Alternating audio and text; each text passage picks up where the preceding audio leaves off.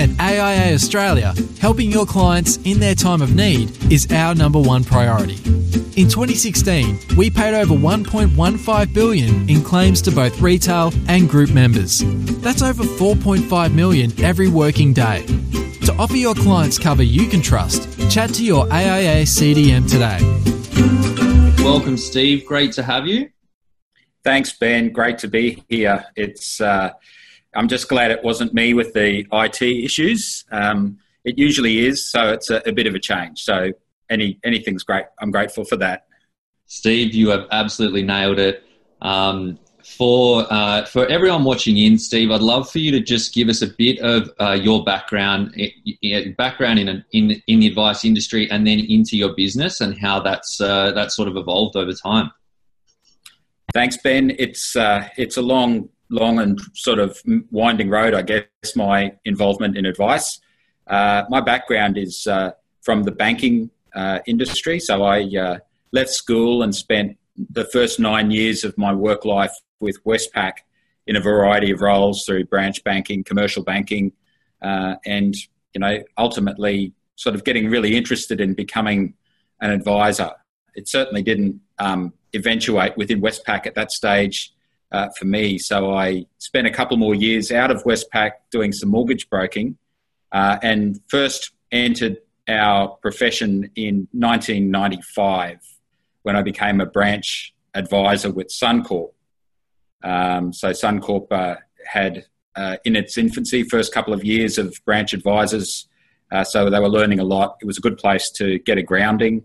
Uh, I moved through the, that advice network into sort of regional management and then project management with, with them until 2003 when, um, you know, they were going through massive changes. The focus was coming off uh, delivering client uh, ongoing service uh, as far as what, what I viewed that relationship should be.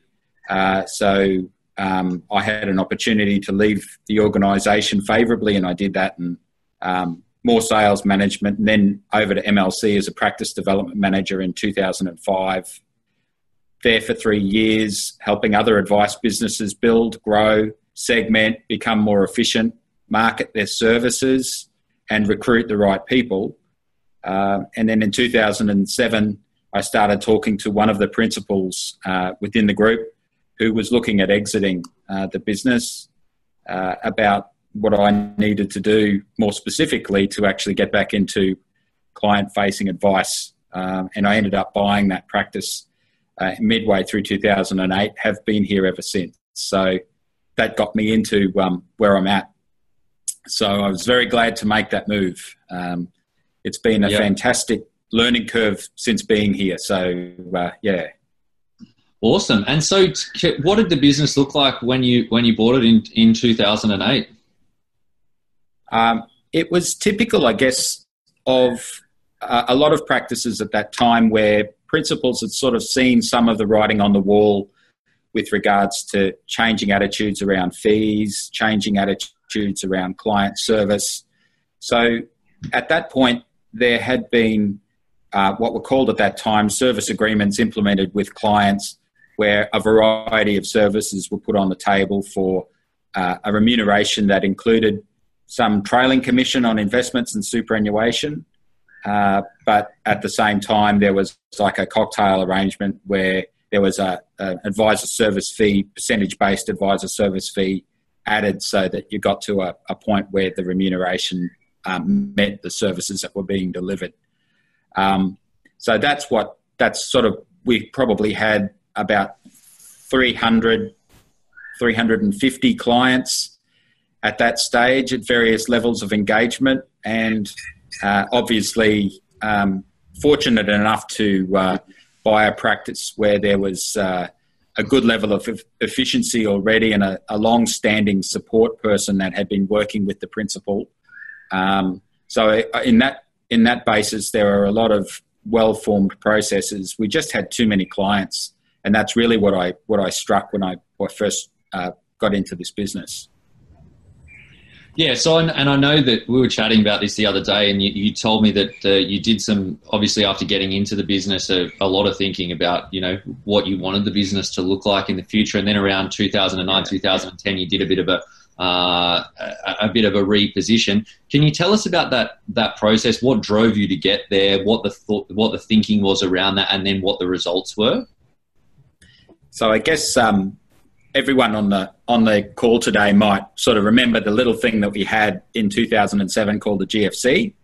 Um, meeting the clients, uh, coming through the GFC, and ultimately exiting the GFC, sort of in March of 2009, was was really the best thing to frame my views about what I wanted to to go forward with as a business. Um, with such a broad range of people uh, on board you know, all contributing a certain amount of the revenue, uh, I really had to have a really broad brush approach to, to try and communicate, com- keep communicating through the GFC and keep that revenue. Um, which obviously is the lifeblood of a business where you've got expenses and you've got to pay the bank back. Um, and you've, you know, because of my own personal circumstances, um, I borrowed money um, from the vendor of the business for the first 12 months to enable me just to be able to make the purchase. So that was all happening. So the the renovation, I guess, if you like, happened after I'd had a bit of experience with the various you know client bases and and I got a bit of a better idea about the services that I wanted to deliver and what I wanted the business to look look like. And it was a much it's a much reduced um, scale of reference in that I realised I could only really deliver top quality service to a much reduced client base. So um, within my licensee, there was an opportunity to um, sort of transfer the relationships of a number of those clients that through that two year period I found most difficult to engage with um, back to uh, their license, back to the license. Uh, and they were there with it. They were there with a check, and they organised a buyer, and it was it was a really straightforward process.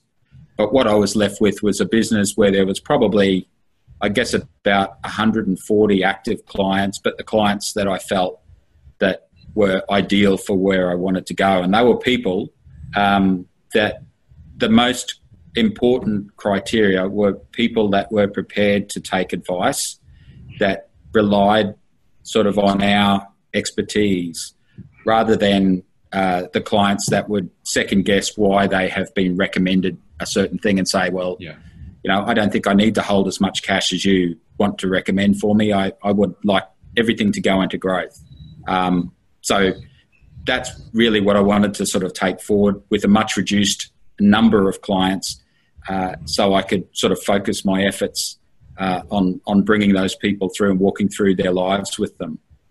Sure. And so, so you you you want to work with people that value uh, your advice and are uh, you know happy to sort of delegate um, uh, that those duties to yourself. Were, were, there any other criteria in terms of what um, what sort of advice they wanted, or what sort of areas that they wanted you to to, to assist them in?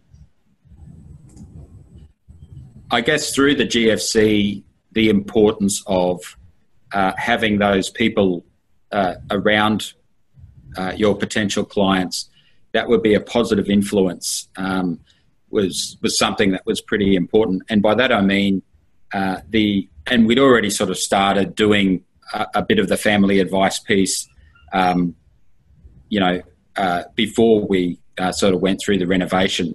So we'd actually um, have good recommendations for the next generation to come and see us from parents.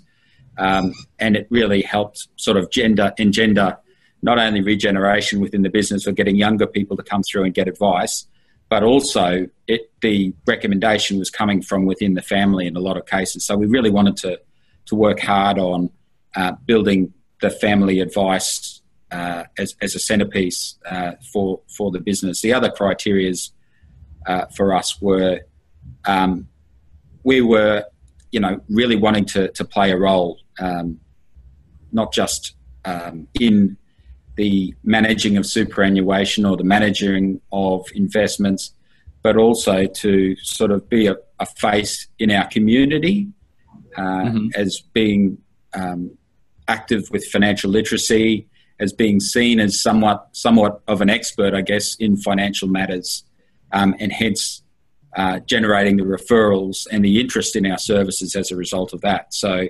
um, we also look for opportunities with potential clients to extend that reach as well, whether those clients were sort of coming from accounting practices or from um, local area advertising that we've been doing. Mm. Um, it was all about getting the opportunity to talk to more like-minded people that valued advice.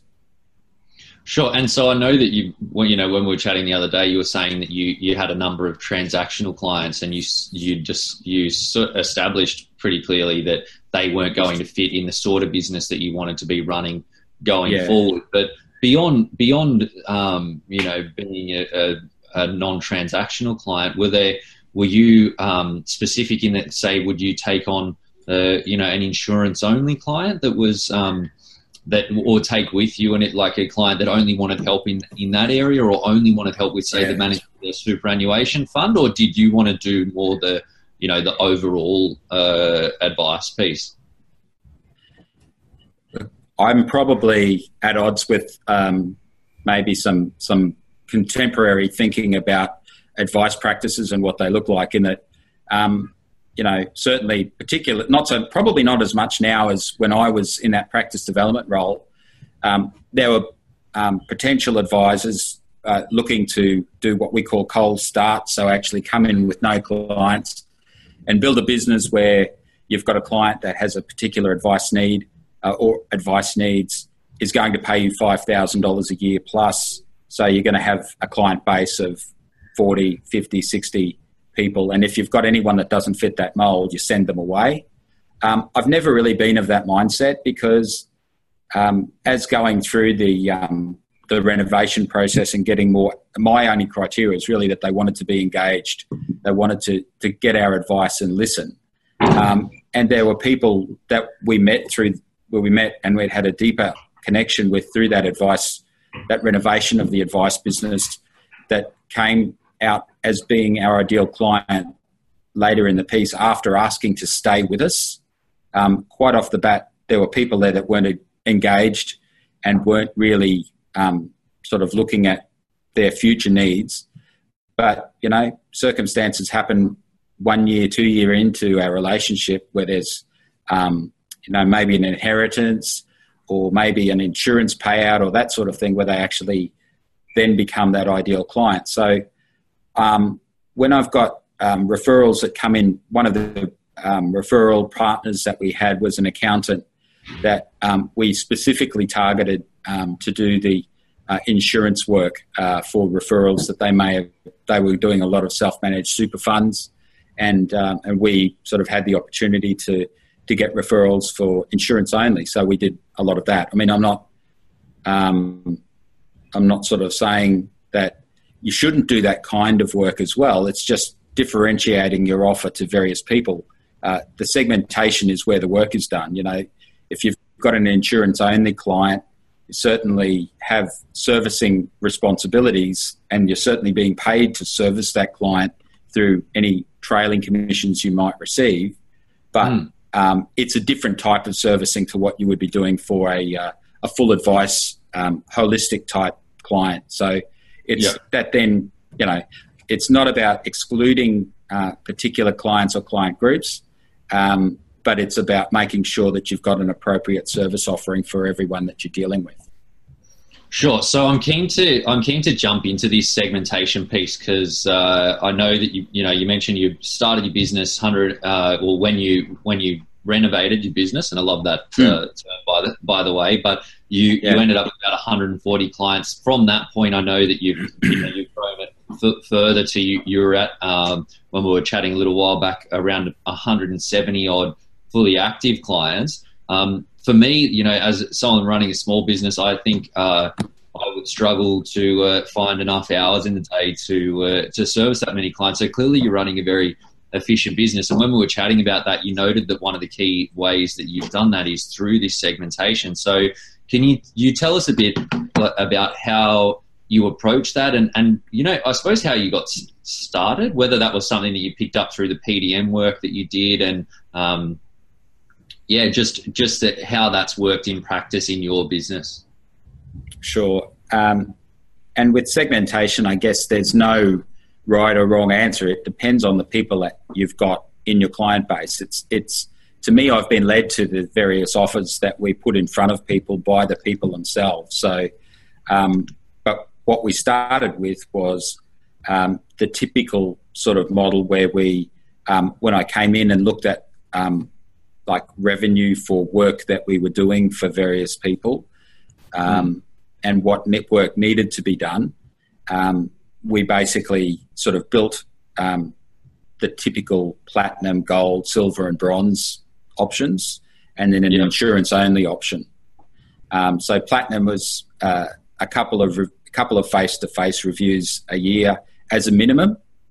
Um, but that said, a platinum is a, a platinum is a movable feast given the number of given the types of people that we actually have in that category. So it might be the face to face meetings that we arrange half yearly for one particular group. Uh, there's a couple of uh, there's a couple of clients we have that are expats that have moved around the Middle East and, and America um, and, and for work. We will have a quarterly have a quarterly teleconference um, at a time of their um, of their choosing. So obviously it's an early morning or a late at night or whatever fits with their time zone. Um, yeah. But that's a that's a quarterly teleconference, and then you know when they come back to Australia to see family, then we do a. They usually are back once a year. We do a face to face meeting there. So um, so platinum, we're probably of the, you know, if we're looking nowadays, we've probably got 165 of those clients that um, are really active. We probably have about 30 to 35 platinum clients where we would be delivering that service. Um, the rest of them are a, a, higher touch as well, you know, in terms of making the phone calls, checking in to make sure they're okay, um, and generally just having a higher level of engagement. Um, within within um, like there's gold as well, which is um, at least one face-to-face review that we will organise, plus mailing of reports, telephone check-ins, but probably not to the same extent. Um, we have newsletter that that comes out. We have client events where we will have people along, um, and you know there's. Uh, a group of people there that also have very different needs. Like we might have, we do have a, a Centrelink offer as well where uh, we become the correspondence nominees for a number of our elderly clients that are experiencing the uh, the hassle of having to go and line up to Centrelink to tell them about their new car or their um, renovations that they're planning to do or the 10,000 they want to give to their daughter or son. Um, so we actually, as correspondence nominees, can actually do a lot of that administration work via the uh, the Centrelink portal, uh, and we can um, liaise if there's any questions from a Centrelink perspective um, to to uh, you know um, things that happen. Um, so that's that's pre- present, I guess, in mainly in the gold clients.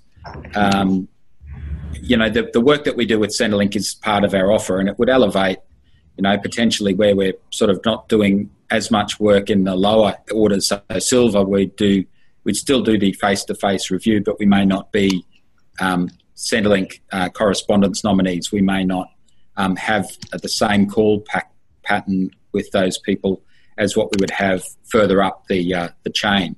Yeah, Steve. Um, sorry, sorry to jump in there. I was just I was going to point out on your website how you've got um, all these contact points that you're talking about. You seem yep. to have a really good consistency around that, and you sort of you talk about not um, like the majority of the clients have been touched within the last three three months, and yep. like the systems around that. How do you? Yeah. How do you sort of yeah. make sure that happens? How do what do you what works and helps? Because a lot of practices I think struggle to sort of maintain consistency around doing that. Yeah, look, I think uh, what I would be recommending very highly is uh, is a very good CRM. Um, and we're using Xplan uh, because you know we, we can put the advice uh, and the uh, the modelling and all of that in beside our CRM. Uh, it also uh, allows us to run workflow, uh, and we basically will manage our contact program via the Xplan workflow, um, where the various people in the business will be tasked with the, the follow up um, around around that. So I'm the I'm the only uh, revenue generating advisor at the moment. I have an associate who's joined me, who's in on the in on the Facebook Live page at the moment, out in the other room, uh, Troy, um, and uh, I also have an assistant who uh, is very well known. My assistant's been with me since 2009, and Katrina comes from a background of having sort of a number of years within Centrelink herself, as well as 10, 11 years in the advice practice before she came to us. So I'm very fortunate in the staffing, but at the same time, it's very important to have the uh, the workflow threads yeah. driving that contact. I'm curious with those workflow threads. Um, I guess a lot of people, there are options, and I know within Xplan that you can do automated when something gets to some, uh, a certain point, yep. like an automated email or a text message, yep. even. Um, how do you make a decision? Do you use the automation pieces, or is it all a task thing where one of the staff members will go and um, make that action? They'll send the email separately, or is it, or have you made use of the automation pieces when it gets to that stage? So as far as the automation goes, um, with Xplan, when when the task comes up, we will get an email into our inbox. The person that is responsible for achieving for doing that task, and as far as the contact process goes, um, it's horses for courses. So, for example, our, our younger clients, it would be um, a check-in email or a text message um, or even a Skype call. Uh, for older clients, though, it would probably be picking up the phone and having a chat. So we've got a, a number of retirees, as I sort of mentioned. Um, we've fortunate enough to have um, retained the mums and dads of the younger parent, um, younger clients that we've brought on since uh, I bought the business. So they're more attuned to sort of having a phone call. Um, you know, well, you know, if there's a meeting that, that's needed, we'll bring them in and sort of have some morning tea or go to their place and, and have morning tea. But um, it's as far as the automation goes, we get the email and then um, we will determine what the most appropriate sort of contact mechanism would be for those particular clients. Yeah, it's always seemed um, as much as you can automate these things. Yeah. I, I, like what you're doing there in terms of the filter because all the clients are different, and if you are yeah. sort of standardized thing, it's taking away that personal side of things, I guess. To... Yeah, and I think really one of the things that I wanted to to to do a few years back was just do a well last year really uh, is just do a bit of a temperature check to see um, how our how our efforts in that regard were being sort of perceived out there. Um, again, fortunate enough uh, to be offered through our licensee the ability to do a survey with core data uh, on our client base, and um, and essentially that allowed us to gather a, a, lot of feedback as to how we were seen uh, in the eyes of our clients. I know there are probably a few people on the on the call this afternoon that have actually gone through that process, and it, it really is an eye opener um, as far as you know where you cut, where you sort of go, what you do with that data. I mean, um, it, it's sort of statistics on the website here, like net promoter yeah, score and the engagement piece, and yeah, yeah, we brag about it a little bit. Um, and I guess one of the things that it brought out was, I guess, um, it said, you know, that, that whole discussion about us contacting, having contacted a certain number of percentage of our clients um, within three months, the, it was a high percentage of our client base.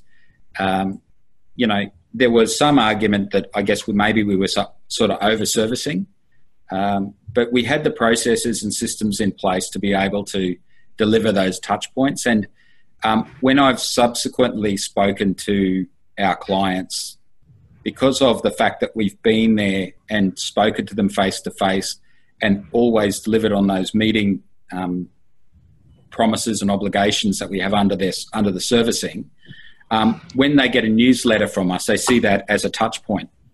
Know, when they get a phone call from us, they recognise that as a touch point. Uh, it's not so much just about the actual touch point. It's about doing enough so that your clients will actually recognize the particular contact as that touch point that you need to have. So, yeah, the survey is really useful. In terms of um, those touch points and I guess trying to get the most efficiency in your business around that, do you have have you sort of have you set up templated things that can make that easier? How do you? As I know you've got all these segments. Have you tailored things to each of these segments that you'll do differently? Um, yeah, absolutely. Uh, within Xplan, also we've been able to run templated emails and templated uh, letter templates that attach to those tasks that we uh, are, um, are putting out there. So if it's an email or a, or a um, even a text, um, the issue that we've had with like just a technical issue with Xplan is that we aren't uh, consistently able to email out of Xplan. So people would be able to set up the email and have it sent automatically from the Xplan software. We've actually for um, to be sure that the email is actually getting there or the text message is being sent, we actually use the use a manual. We take it out and manually sort of go, send the email through Outlook. Or to some people, um, we have a uh, you know a problem with our uh, Microsoft 365. I'm not sure if anyone else has experiences the same problems, but we um, we have difficulties emailing uh, places like the AFA head, head office, uh, as well as um, in Brisbane, it's a, a, a, Catholic Education Office is another one where our emails bounce back. So we've actually got to know that and make a manual workaround in some and cases. They put you so, in their spam uh, their spam bucket. Steve. Yeah, it's a three Microsoft 365 thing. It's um, it's a DNS signature issue. Um, and my son's um, a computer a computer um, student at, uh, at university, and he's uh, apparently going to fix it for me. I'm just not holding my breath. He'll probably just switch you to Gmail, Steve. Well, most of yeah, my, I made the switch this year, Steve. Yeah, I, um, well, it works definitely. Yeah. Everything Uh, that I send to AFA or to the places where I know there's a problem, it comes from Gmail. Yeah. Yeah, awesome. So, Steve, like I, I know, um, uh, you, so you did you did this core data survey and, and figured out all of you know what your clients have valued. What changes, if any, did you make following the um, the the the the research that you did? And were there any was there anything that really surprised you from the results that you saw? Yeah, I um, I wasn't terribly surprised. I guess I was.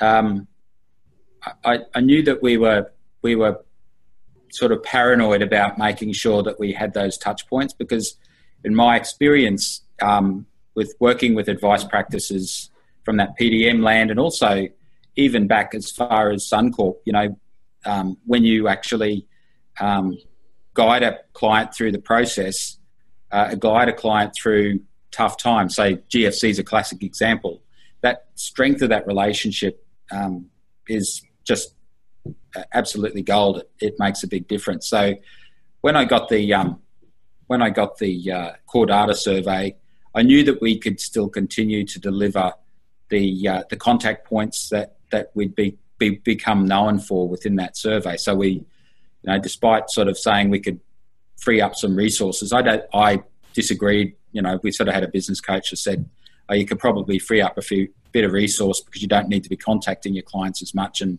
and looking at my business, I felt that we could continue to do that, so we so we kept doing it. Um, some of the things that um, are starting to creep in now, um, and I guess it's particularly personal, uh, pertinent to my business, being licensed with a large institutional licensee. Um, we started to have a, um, some comments around, um, you know, you're going to get the house product. You know, not necessarily from the older clients that have been around for a while, but certainly some of the new ones that we've we've gathered through those referrals from accountants and um, you know advisor ratings is another place where we've got some referrals as well. So hmm. Um, those are the sorts of things that sort of force us for, for has forced me to have a look at just the way we engage people and, and what we actually stand for. I mean, um, I think an institutional licensee gives you um, a good backing um, and and strength to stand behind you. Um, yeah. I know I've got the approved product list to um, to give them choice as to the product, give me choice as to what I recommend. Yeah. But it's about articulating that a bit more with uh, with clients and being on the front foot with that, rather than having that come up as an objection at a point in the process. So, that's that's a, one of the things. The other thing also that came out of the core data was the realization, I guess, that while we're doing a good job with the numbers of people that we've been managing, um, we're at capacity in terms of um, there was no scope to do any more. You know, and, and if we um, if we wanted to grow, I need to um, I need to be seriously sort of moving towards getting more resources, and that's that's what we've done this year. Hi, yeah. Troy. yeah, very good. I was going to say to the guys that are um, listening to us out there, there's um, there's some good resources on Steve's website. Um, I think courtesy of the MLC backing out the back there, but um, some good educational material. If anyone's looking for anything, there's a, a variety of um, different things. They look pretty good, Steve. Do they do they work okay? What you use out there with the clients? Yeah, that's. I mean, the newsletters are, um, are well regarded. Like in terms of the the content, we uh, it's a um, the newsletter content is uh, well, there's a lot of MLC content, but there's also content that comes from a group called ClientCom, um, which is a uh, a small sort of IT uh, business on the Central Coast that has a specialty in websites. And I don't think MLC the the only people that use ClientCom, um, but they can actually systemize things like budget updates and interest rate announcements and a whole range of different things. We only use um, a small part of what their offering is. Um, mm. but yeah, certainly a lot of those resources on my website website be around, you know, the newsletters that we've we've put out there. Um, it's you know, it's a bit of a brochure site, but just with a little bit more in the brochure rather than um, sort of uh, the big automi- automation into um, client portfolios and all of that sort of thing. I'd rather I'd rather have the client come to talk to us about their portfolio rather than yeah. sort of going in and doing those sorts of things. So my focus really is on on the information and people can pick from it what they uh, what they want to see. Well, Jackson, who's on the, he's, he's put a um, question in on the Facebook Live there, and he's he's asking sort of what do these touch points look like? What are, what are the agendas and how are you like what do you cover off in these things? So a bit more nitty gritty in terms of what are you doing in these um, at these points in time. So really there's um, there's at our initial engagement with a client um, we have a checklist of reasons why we will contact you um, and if and also on the converse if any of these particular circumstances occur feel free to give us a call.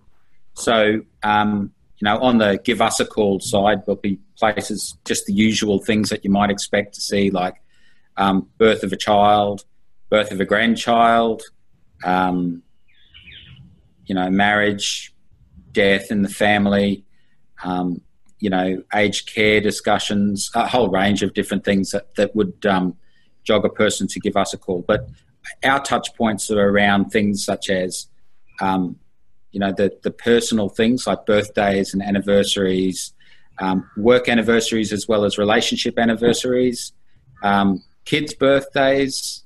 Um, it's not a it's not an exhaustive list because, as I said, you know our servicing is really all about the people that we've got in our client base, um, and when we will identify that there's a you know a, re- a need to be in contact, we'll will certainly be there. It could be a business touch point as well. It could be you know um, you know, for example, the um, the changes to uh, the Centrelink assets test um, was a uh, a big project that we had sort of from about September through till November of last year, um, where the related so the people that were going to be impacted uh, were you know contacted and we discussed with them what are the sort of advice uh, actions that we could possibly take to make things a little bit better.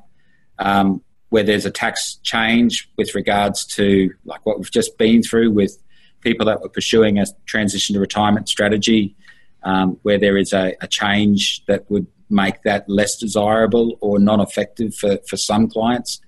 Um, it was a reason to be in contact and start to review. So um, the the ones that I guess can be pre-programmed into the systems are you know birthdays, anniversaries, um, and family celebrations, the ones that the, the system pre programs into the system, are the tax and uh, legislative changes, market mm-hmm. changes, you know, and then there's just for the you know the platinums and the goals the just to have a chat, um, catch up, you know, uh, and just say hi when when we've got things going on. So I've got um, a program at the moment with um, one of my uh, platinum clients that's living overseas, who in sort of in the coming years will be looking to move back to Australia. Um, we've been sort of uh, a set of actions about different uh, sort of investment portfolio actions that we need to take um, because they're coming from being a non-resident back to becoming a resident. So there's some there's some uh, implications for their investments and things that we need to do along the way. They own property in Australia as well as property overseas, and we need to be talking about that with them at certain times before they come back. So um, the client will write their own story in a lot of ways in, in that type of circumstance. But you know, we've got a lot of different types of stories out there. And Steve, do you ever find that with when you're doing these more frequent catch ups with clients, just to, to follow up on Jackson's question, like that you're that you're struggling for things to, to cover off, or when there's when there's no news? Um, how do you approach uh, that?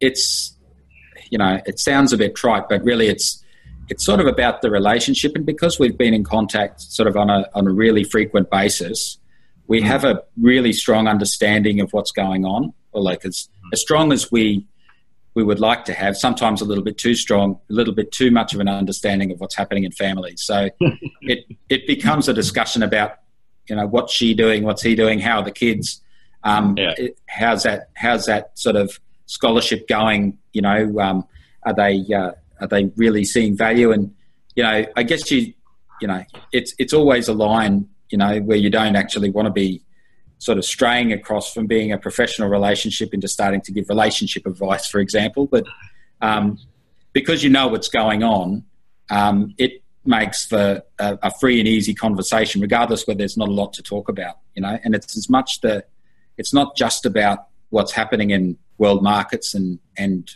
you know, in the economy. It's what's happening in people's lives as well. We're, I think we're friends more than as well as um, being professional advisors. I think, you know, they're, again, you know, that probably blurs a line that, that isn't a comfortable thing for a lot of people. But, mm. um, you know, I'm, um, I'm more than happy to be there because we're all, we all come from families and we all have stuff going on, as they say. So, uh, you know, yeah we feel privileged to be a part of it in a lot of our clients' lives. So keep it personal. I love that. Fantastic. I know that I uh, sometimes tiptoe along that line. Uh, yeah. Some of the things that you end up discussing, but I suppose it's uh, it's it's good to uh, you know be able to have those conversations with clients. So. Um, okay, and so like with the with your segments, you you've got these different touch points and different things that you do. Um, how does it work from a from a pricing perspective, like do you have set charge rates for your different segments, and uh, or is it variable? And then, yeah, how do you approach that? So, with regards to the fees, um, we've certainly, you know, as I said, we started with um, what I call the cocktail approach, where we um, have, um, you know, part fees, part commission, uh, and over time we've moved towards um, flat fees reflective of the value and complexity of advice as well as the hours taken to deliver the services. Um, so, as far as that goes, um, you know, our services are reflective of um, a $275 an hour um, charge out rate, I guess, for, for the principal advisor. Um, and we build uh, the number of hours to deliver the various service packages, and that then gives us um, the types of fees that we would be then looking to charge. And um, you know, again, while we would say a platinum is um, a particular size of client, it's not. A platinum is a seven and a half thousand dollar a year client. A platinum might be anywhere from a five thousand dollar a year client to a ten thousand dollar a year client.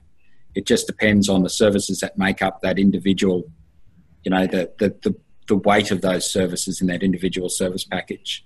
Uh, and again, the client writes the story. Um, and as long as we're sort of delivering, able to deliver on that service, um, you know, what, what the requirement of a particular client uh, in a platinum role may be may be different to another platinum, at which at which price we'll we'll charge accordingly and review um, based on the previous year to see um, where in fact we've we've sort of um, you know over sort of overcharged or undercharged, we can adjust and we have adjusted um, with regards to looking back at what we've done. And the FDS is a great um, tool to be able to do that. We um, keep time in the Xplan um, software as well, so it gives us a reality check of just how much time we're actually spending with particular clients. Um, mm-hmm. So that's that's really where we go with our, our service packaging and, and just making sure that's relevant to people. Um, and so what's guidelines. The for, what's the process? Sorry to interrupt, but what's the process there for reviewing? I know we we spent a lot of time talking about that the other day, um, but uh, you know, is it an annual thing that's prompted with your fee disclosure statements to see where someone's came out in relation to where you were expecting them to, and then uh, what's the process around you doing that? So the annual review is the one where we're actually looking at what we're charging um, for the services that we've delivered over the course of the year. And again, you know that that is reflective of the the data that's in Xplan, um, and that allows uh, us to you know you know it'll be one review a year where we're doing the FDS. For those clients that opt in, we review and opt in the, the opt in clients every year. We don't we don't wait for the two years that we've got. We opt them in every year as part of our engagement and our ongoing engagement. Mm-hmm. Um, and it is, you know, where we're basically looking at um, where there is a, um, you know, request, where there is a, a, need to sort of look at the fees. Mm-hmm. Then we'll look at that prior to the meeting, and then at the meeting we'll actually communicate that um, for the next, you know, if it's an opt-in or even if it's an FDS client, we'll be talking about um, what the fees will be going forward based on the activities that we've we've seen. So um, it's it's a matter of being active. I don't want to take the fees off the table and just hide the FDS at the back of the um, the portfolio of reports that we're giving to clients. So we really want to bring it out and make it front and center. Um, and it's a part of communicating the value of your advice as well that you're actually um, prepared to actually put that front and center when you're having your review conversation. Yeah. And how do you find that it's that it's received when you have those discussions with clients? Um, I guess there's been a bit of trepidation out there in the industry, uh, in the profession, really around how people would perceive the fees, how people would, um, you know, when they actually saw a large uh, a large fee, you know, seven thousand dollar fee. Um, in reality, I haven't really had a lot of a lot of a problem with the fees. I've never really had anyone sort of say, "Well, I'm you know I don't want to go forward. I don't want to keep paying. Uh, I don't think you're providing the value that you have set out to achieve, and I'm not getting value from this relationship." Um, I to put it to put it bluntly, I, I, guess it's probably the same as a lot of people.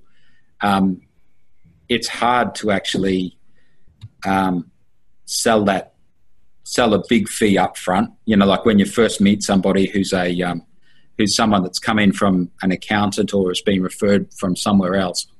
Um, not so much people that have been referred by their family, but if it's someone that's been referred from outside, um, that's the hard bit, the initial engagement. But once you've got a relationship and a strong relationship, I think that feeds into um, the receptiveness for that ongoing sort of discussion on fees and, and services provided. So, yeah, it's about building the relationship, I think, and um, and keeping that relationship strong through those touch points we've talked about.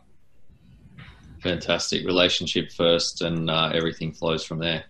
I love that. Yeah, yeah, I um, believe that. You know, maybe I spend more time than what you know an efficient, a so-called efficient financial planning practice would do on getting that good relationship with clients and just being there for people but it's what I wanted to do. You know, this is why I became, why I left, you know, head office of a of a big institution to come out and do face to face advice again. So I wanted to be a factor in people's lives and not just a money factor, but a someone that sort of would relieve people of their worries and their concerns about money, and at the same time help their families. You know, it's um, you know, it's a bigger job than just money.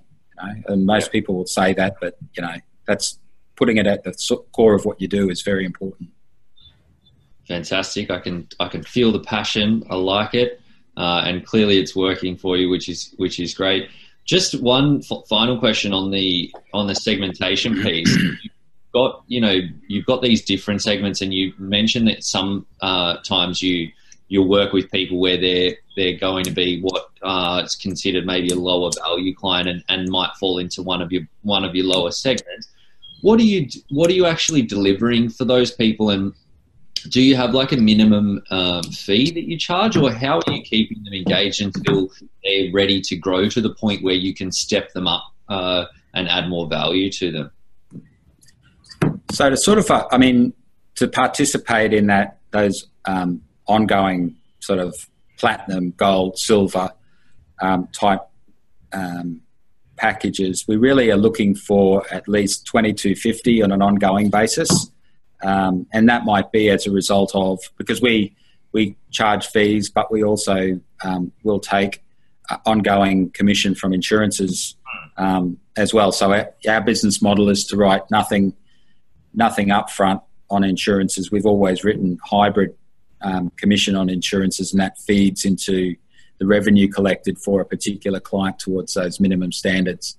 So, uh-huh. Um, so when it comes to um, lower value, we will do work. We will actually maybe elevate people uh, in the uh, in the service offerings to maybe get the same service, for example, as um, either their parents or their kids. Like we've got um, clients where um, you know you know some young younger clients are paying us you know seven and a half eight thousand dollars a year for um, you know comprehensive advice, wealth accumulation, um, retirement planning.